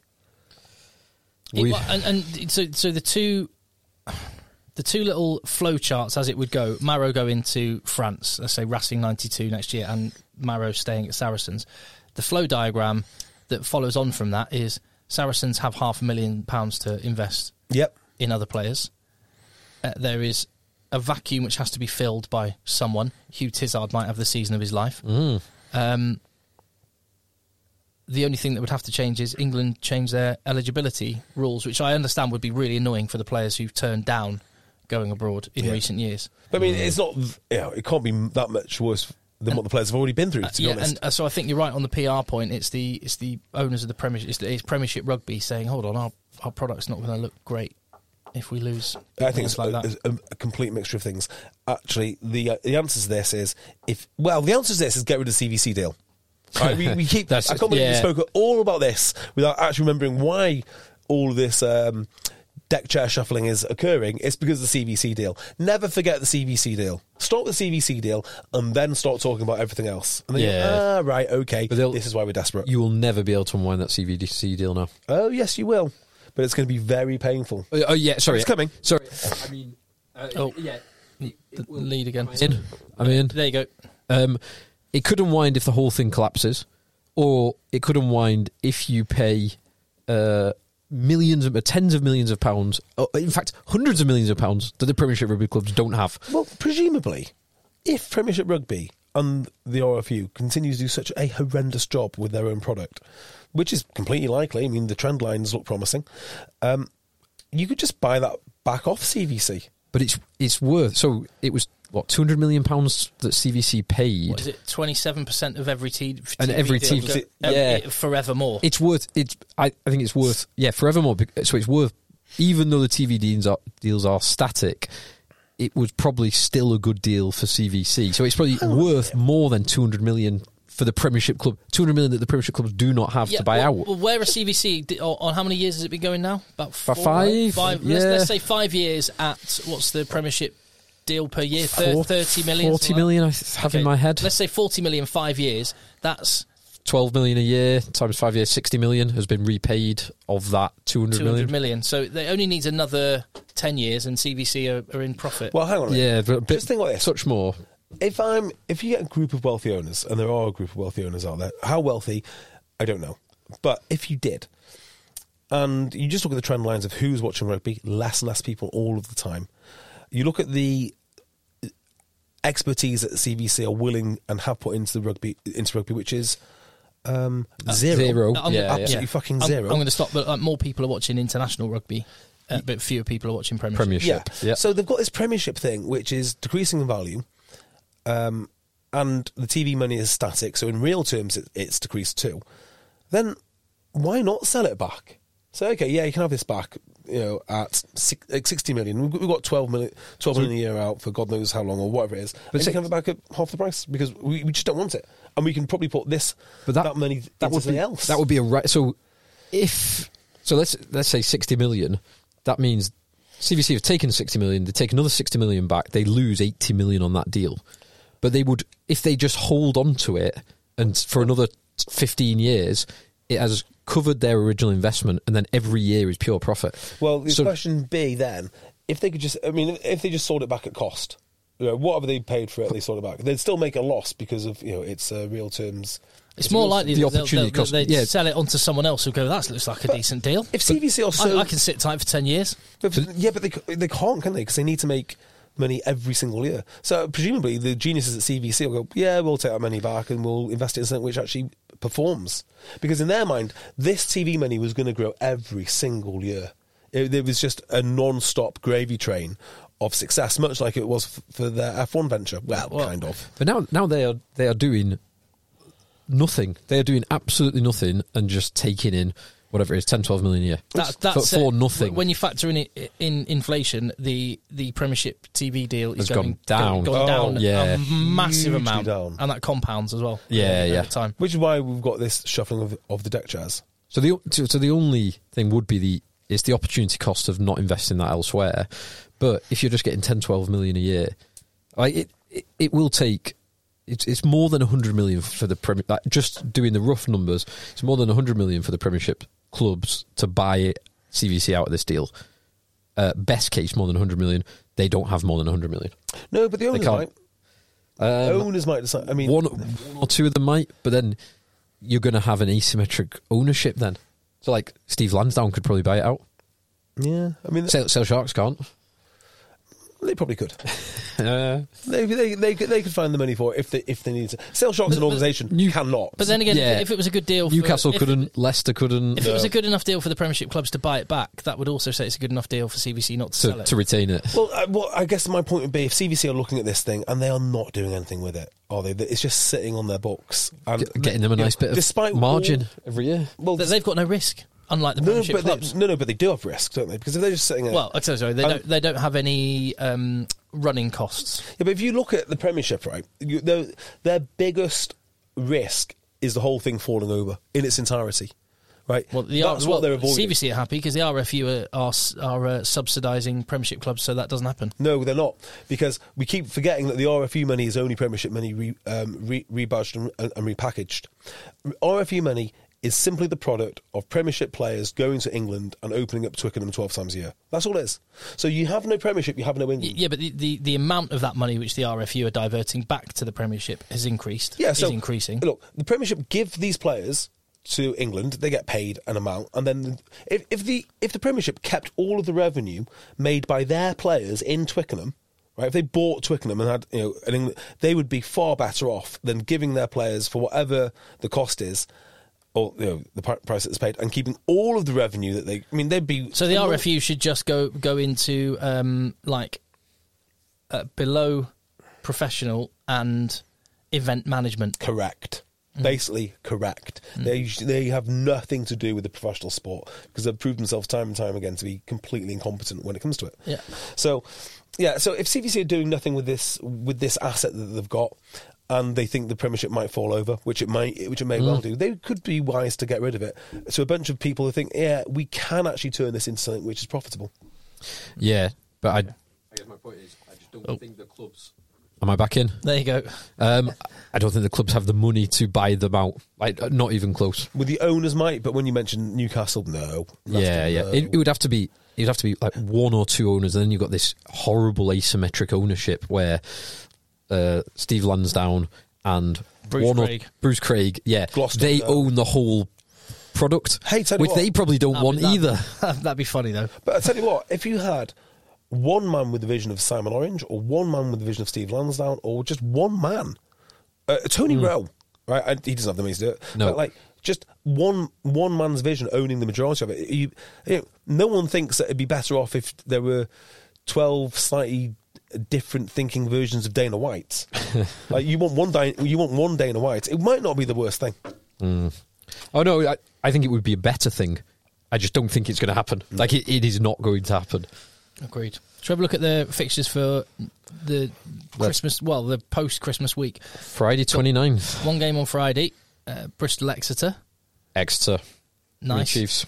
I, I have really enjoyed the fact that the top 14, uh, sorry, URC have been doing all the derby matches in this week. This seems the right time. I know Premiership had their derby week a few weeks ago. Yeah. This seems the right time to do the derby It week. does. Are they full teams though? Are they full strength teams? Yeah. No. Like perfect. Stormers v Bulls was a was a belter yesterday, 26-20. Sorry, I asked kind of the wrong question there. Are the Irish teams the, the strong team, uh, the strongest teams? Uh, yes, Boxing Day. Watch the St Stephen's Day match Ooh, I will uh, do. down in Limerick, especially with the RG Sneyman uh, news that he's going to be going to Leinster. That's going to be, a, well, actually, you don't even need that to make it spicy. Uh, Munster v Leinster is going to be something to watch on Boxing Day. Particularly if uh, RG Seaman throws an, in, an intercept on his own line. Well, he's not fit, so he won't play for Munster. What he's a barely shock. going to play for Munster. He'll probably go and be amazing for Leinster. He probably Uh, will, won't he? And that will just make it worse. Uh, but no, you've got Bristol Exeter, which feels a, a little bit derby ish on Friday night, but then Saracens Newcastle on Saturday. Um, Mm. Northampton Sale is the live game on Saturday. That'd be a good game. I'm reading these teams. I generally do not know if these are the two strongest teams they can put out or not, so I don't know why I'm reading them. Uh, reading Munster, Leinster. You, you, you know with Leinster, is it an international player. So okay, Ross Maloney, Joe McCarthy, Max Deegan, Scott Penny, Jack Conan is the back is the back. Oh, five Mm. that's of the there is a squad. few changes there, but I mean, very good. Mike, I mean, yeah, Gibson it's- Park, it's like- Harry Byrne, Kieran Frawley, Gary Ringrose, Jordan Lama, Robbie Russell, Hugo Keane. Who's Rob Russell? He's a winger, but yeah, I know, they- I know that he, he's They got are- eleven next to his name. They have made a few changes, to be fair. Um, Munster look like they're going in fully loaded. Kevin Nash is a cool name. Calvin. Calvin Nash. Um, but yeah, so I would have liked the derby week in the Premiership to be this week. It just makes sense. But nevertheless, we have got, like I say, those games on Saturday. Who's Look Thomas good. Clarkson? Don't know. J- oh, I do know Jason Jenkins, Ryan Bird. Yeah, know him. Br- Bristol Exeter. Um, Exeter managed to go unbeaten at home in all of 2023. Perfect. I 400 hope- days now. I mean, in my heart of hearts, I really hope X to give Bristol one hell of a beating. That would, that would make my Christmas. That's Friday night. You got that to look forward to. Friday 29th. Uh, Saracens Newcastle at home win. Big home win. Northampton Sale. That's pretty tasty. That'll be a good game. Nor oh, oh, are we going to that? the Langdon Bowl. No, no, it's the Bayonne game we got invited to at Northampton. Oh, oh, are we going to that? oh. If you want to go to that, I want, you can really go want to go to that. Yeah, I yeah. really want to go to that. That's Friday. Your night. boys got beat this week, didn't they, Tim? Yeah, um, they did. Was it who did they play? Was it Uh, Power? Perpignan. They Perpignan. Got pumped Oh, by- yeah. and, and who were in the relegation spot. Yeah, so, Yeah. yeah that's not good. Disappointing.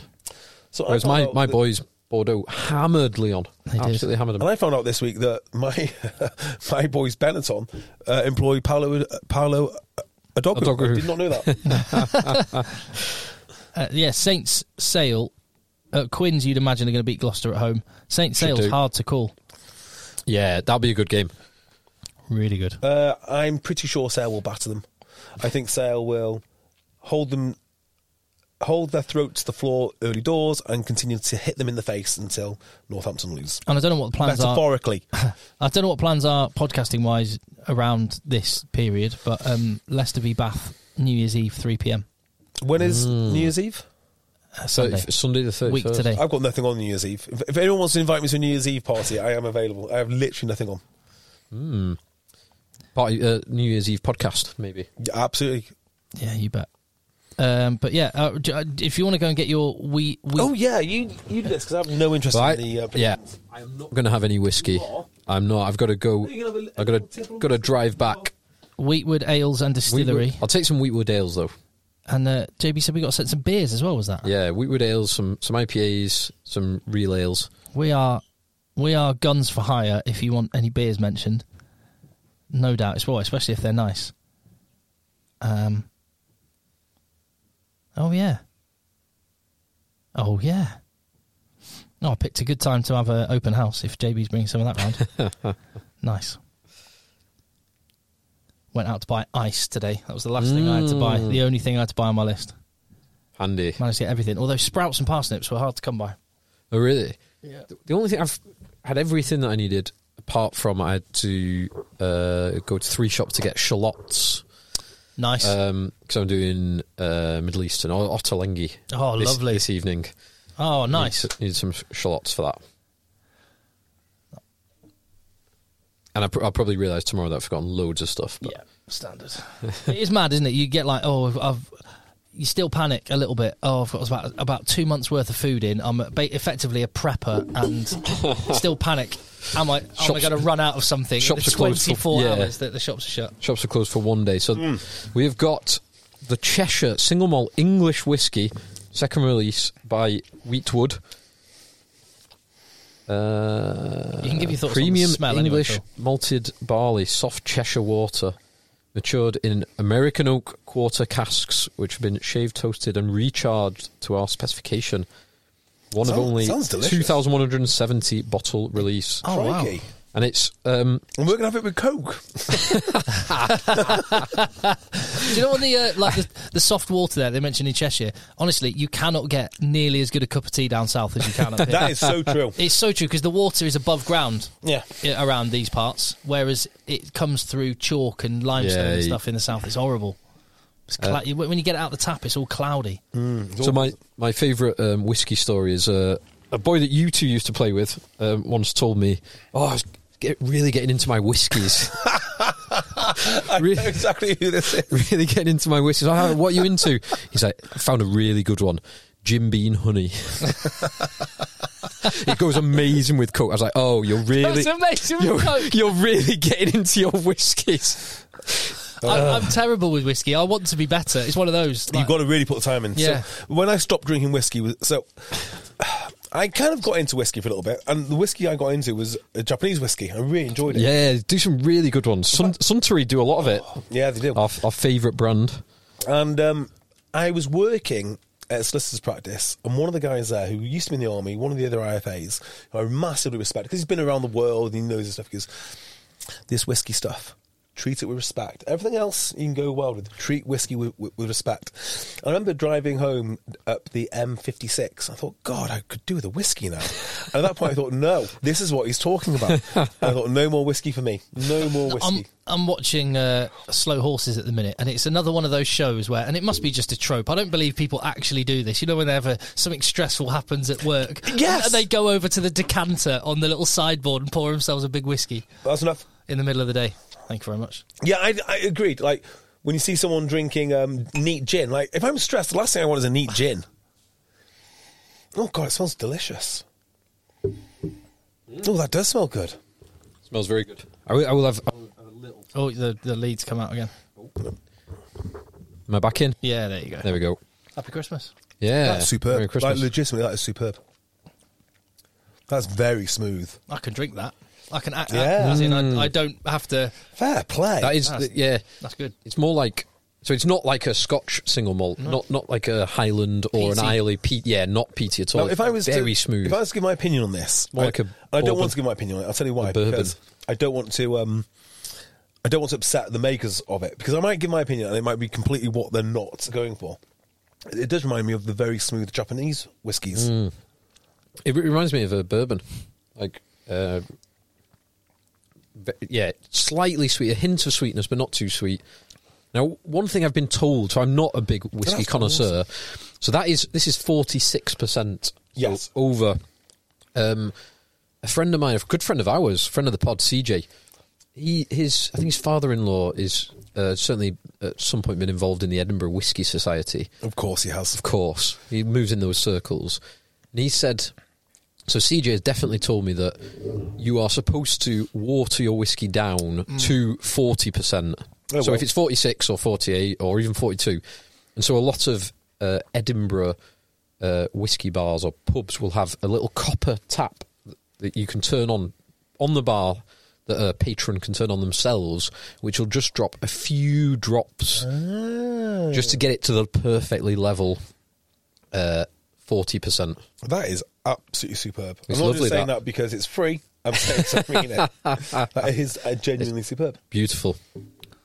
Mm. Have a wonderful Christmas. Thank you for your support over the year. And uh, for more, where JB's question that you just posed at the start of the podcast, who, who's basically the biggest disaster of a DOR, No, most embarrassing DOR. most embarrassing So DOR. you can have a good DOR who's embarrassing, yes. or you can just have an embarrassing DOR who's embarrassing, who's bad. All right, we'll do that there. Um, Oh we'll- god, I've got some good ones. I've got two now. 52 weeks a year, remember. three. I've got three. And more, patreon.com slash egg chasers. Let the pod end. Let the boys end. The boys end. Planning for your next trip? Elevate your travel style with Quince. Quince has all the jet setting essentials you'll want for your next getaway, like European linen, premium luggage options, buttery soft Italian leather bags, and so much more. And it's all priced at 50 to 80% less than similar brands. Plus, Quince only works with factories that use safe and ethical manufacturing practices. Pack your bags with high-quality essentials you'll be wearing for vacations to come with Quince. Go to quince.com slash trip for free shipping and 365-day returns. Why don't more infant formula companies use organic, grass fed whole milk instead of skim? Why don't more infant formula companies use the latest breast milk science? Why don't more infant formula companies run their own clinical trials? Why don't more infant formula companies use more of the proteins found in breast milk? Why don't more infant formula companies have their own factories instead of outsourcing their manufacturing? We wondered the same thing. So we made ByHeart, a better formula for formula. Learn more at byheart.com. Hey, it's Paige DeSorbo from Giggly Squad. High quality fashion without the price tag. Say hello to Quince. I'm snagging high-end essentials like cozy cashmere sweaters, sleek leather jackets, fine jewelry, and so much more. With Quince being 50 to 80% less than similar brands and they partner with factories that prioritize safe ethical and responsible manufacturing i love that luxury quality within reach go to quince.com slash style to get free shipping and 365 day returns on your next order quince.com slash style